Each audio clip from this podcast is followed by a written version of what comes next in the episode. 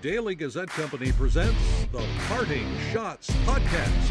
Now, here's your host, Daily Gazette sports editor, Ken Schott. Thank you, Scott Geezy, and welcome to the Parting Schotts Podcast. Available wherever you get your podcasts. Subscribe today. Thanks for joining me for the Parting Schotts Podcast studio in Schenectady, New York, as we look at back at Cornell's 6 1 thumping of Union in ECAC hockey action on Friday night at Messa Rink. And it was a complete domination by Cornell. And of course, going into this game, uh, the storyline was the uh, reunion of the Tupkers, the twins. Uh, ben for Union, Zach for Cornell. Of course, Ben and uh, Zach played at Cornell together for a couple of seasons. Uh, and Ben decided to transfer uh, in the offseason, uh, and then he came to Union. but another person who went through the transfer portal stole the show. And that was former Union forward Gabriel Seger, who returned to Messa Rink. for the first time. Uh, he entered the transfer portal at the end of last season and ended up at Cornell. And of course, it, it seems like a strange thing to say, but it appeared to be a trade between Union and Cornell, uh, with Union getting Ben Tupker and uh, Cornell getting uh, Gabriel Seger. Well, Seger uh, had an outstanding night against his former team, getting a goal and two assists to lead uh, the Big Red to the victory. Uh, it just was a dominating performance by Cornell. Uh, perfect on the power play, two for two. Perfect on the penalty kill, five for five, including killing a two man advantage uh, that Union had in the second period. And just they, they thoroughly dominated uh, the Dutchman. It was just a, a, clinic out there. And Union shows that it needs a lot of work. And, and uh, for the fifth time this season, uh, goaltender Connor Murphy was pulled from the the game. Uh, of course, twice he, that he was pulled because of injury, but tonight was more performance based. Uh, not most of the goals not really his fault, but a couple of were, including the one by Seger, where uh, a power play goal by Seger in the second, late in the second period, uh, came six seconds after uh, a Union penalty on um, John Prokop for tripping. Uh, it was a shot from the high slot that uh, Sam uh, Malinski took. Seger was down low in the slot got a stick on it. It hit the left post and it started trickling toward the net. Um, Connor Murphy tried to get his stick on it, but instead he knocked it into the net. And at that point, that made the game five to one. And then Jack Malone getting his second goal of the game later, uh, with about 119 left in the second. And that was basically all she wrote. Uh, it was a matter of just playing out the third period uh, with Kyle Chauvette in goal. Um, I asked uh, Josh Hauge about this goaltending situation going into the game against Cornell. It's Saturday afternoon at 4 o'clock, and you'll get his answer uh, when you hear uh, him on the uh, uh, post game podcast. But let's go through the scoring quickly. Um, Cornell got on the board a minute 32 into the game when Sebastian Dirven scored from the high slot, beating Murphy. Uh, stick side looked like Murphy was screened on the play. Seger sent the pass to Dirven uh, moved a little bit to his left and put the shot on beat Murphy stick side.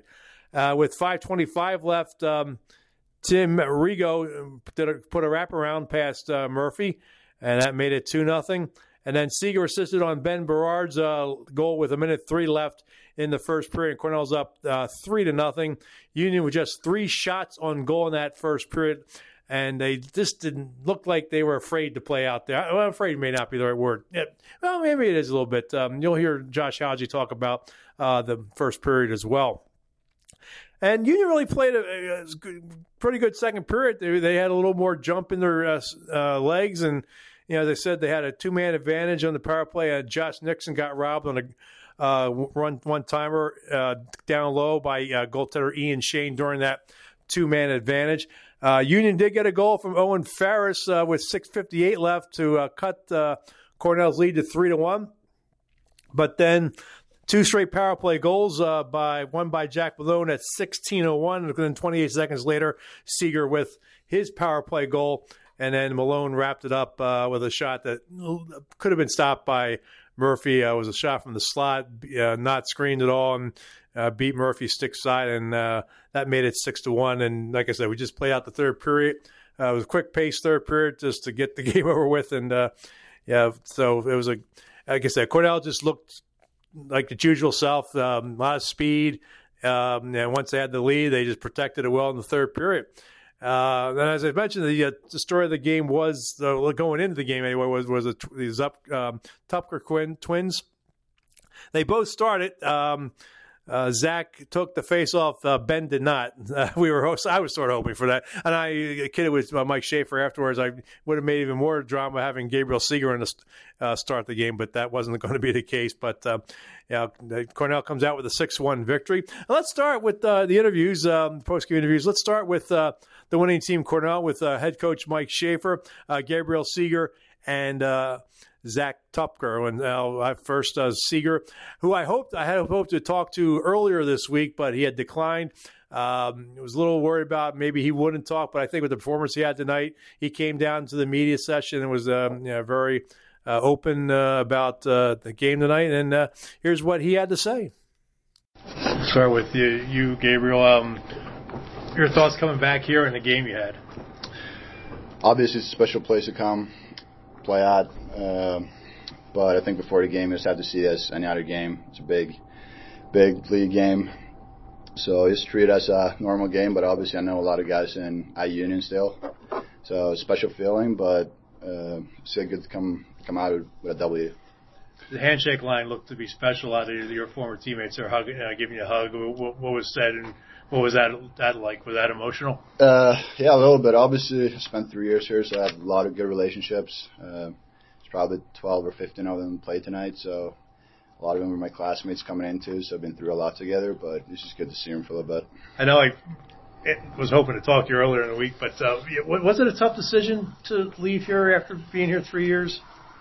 Uh, only thing I can say to that is not it was not an easy decision at all. Uh, there's a lot of factors played in, but. Uh, yeah, I don't know what else to say to that, honestly. Yeah. To, to get a goal and two assists here, what does that mean to you? Honestly, it feels good to score some points, but team came out with a W. It was the biggest part. Uh, nice to be back in the goal column though, but yeah, didn't not too much honestly. Yeah. Zach, we, uh, we the story of the week was you and your your brother obviously you know facing off against each other, but to have Gabriel come in here and do what he did, what does that mean to the team? And, and what do you think? Yeah, it's huge. I mean, uh, Cece stepped in like on ice, off ice, in the locker room. Great guy to have on the team. Um, obviously, now you saw like how how good of a player he is, but I mean, he's showing up every to the day. He's uh, it's great to compete against another center like that. You know, just work on face-offs, work on little stuff. So it's been a big part of our team. Really happy, uh, happy to have him. Was it special to start against your brother there? As uh, I was the only thing I was hoping Mike would do is uh, have Gabriel start on this at the open face. I wasn't going to be that satisfaction. I was going with the brother. Bigger storyline. that's, that's fair. Well, you know, what was it like to, to play against him? It was cool. It's nice just kind of get that first shift out of the way. Um, not that's just like a normal game, just like you know any other college hockey game, right? But uh, definitely uh, definitely cool to uh, line up against your brother for uh, for shift. Mike, uh, just talk about what Gabriel. Can you guys leave, let, the, let them go? Yeah, you can go. Thanks. Thanks, guys. guys. Cool. Yeah, thank you. Coach yep. over the boys. Yeah, good seeing, yeah, good seeing you, man. Thanks appreciate again. Yeah, I appreciate it. Appreciate it.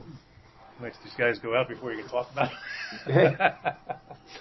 um, what, what does it mean for for Gabriel tonight uh, to have that kind of performance here at his old uh, stomping grounds? I I think you, know him. He's one of the most humble kids that I've I've coached.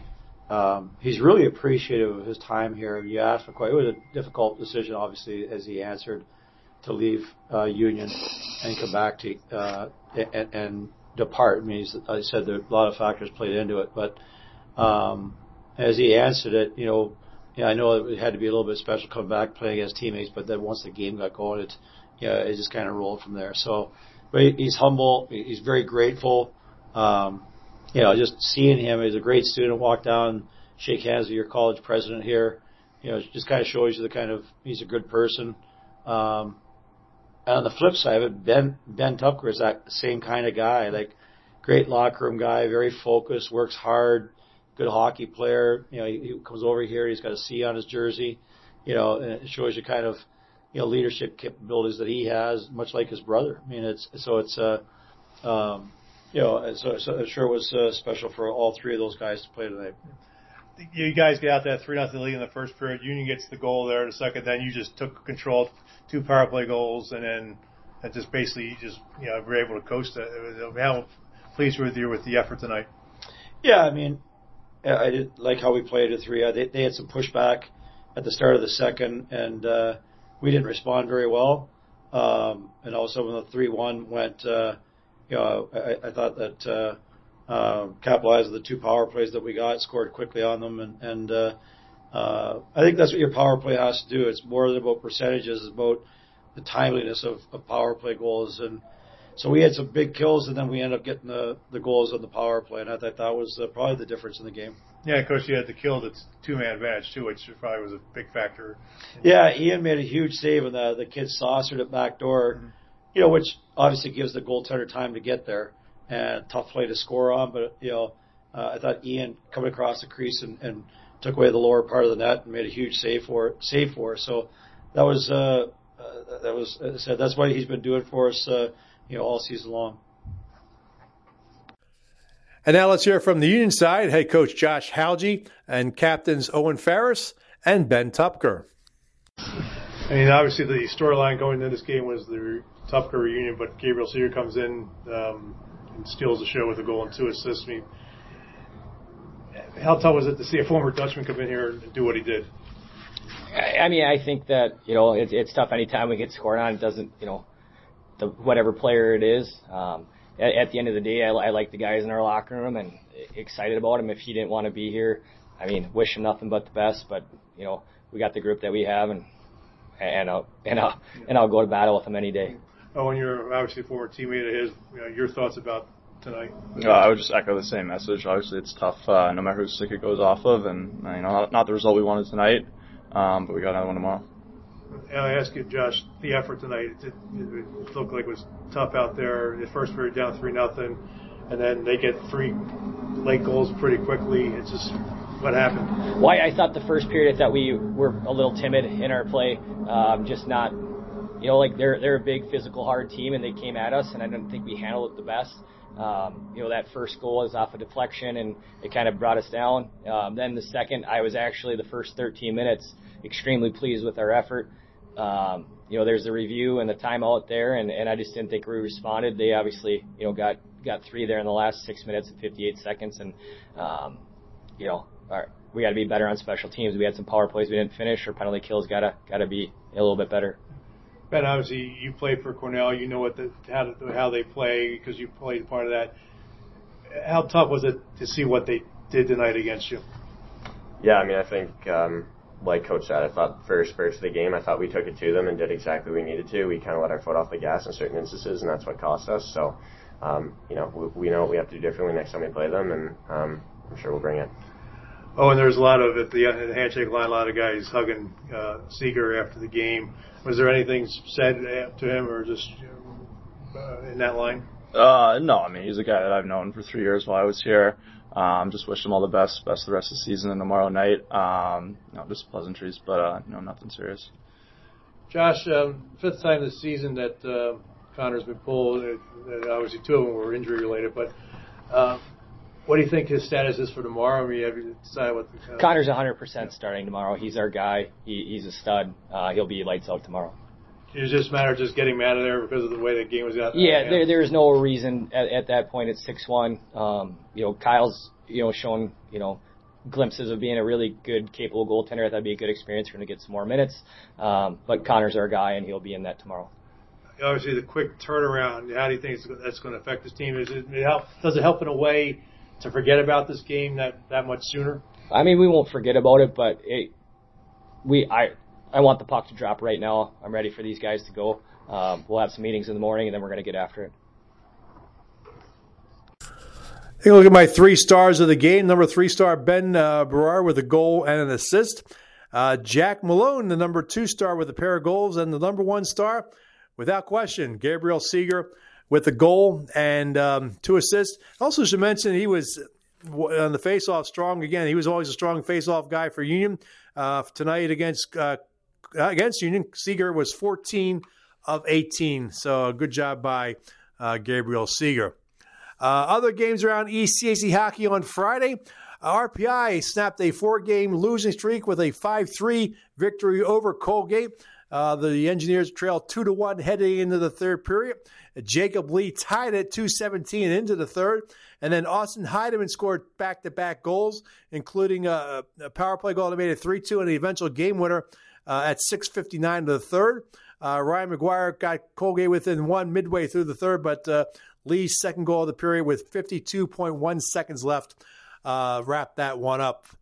Uh, down at Princeton, the Tigers celebrated 100 years of Hobey Baker Rink. I have a lot of memories about Hobey Baker Rink. Probably not none of them good, because that's one of the colder rinks in uh, college hockey. I remember one time uh, running down to the uh, Union locker room, and I could my feet were about to break. It was so my feet were so cold. It was it's unbelievable.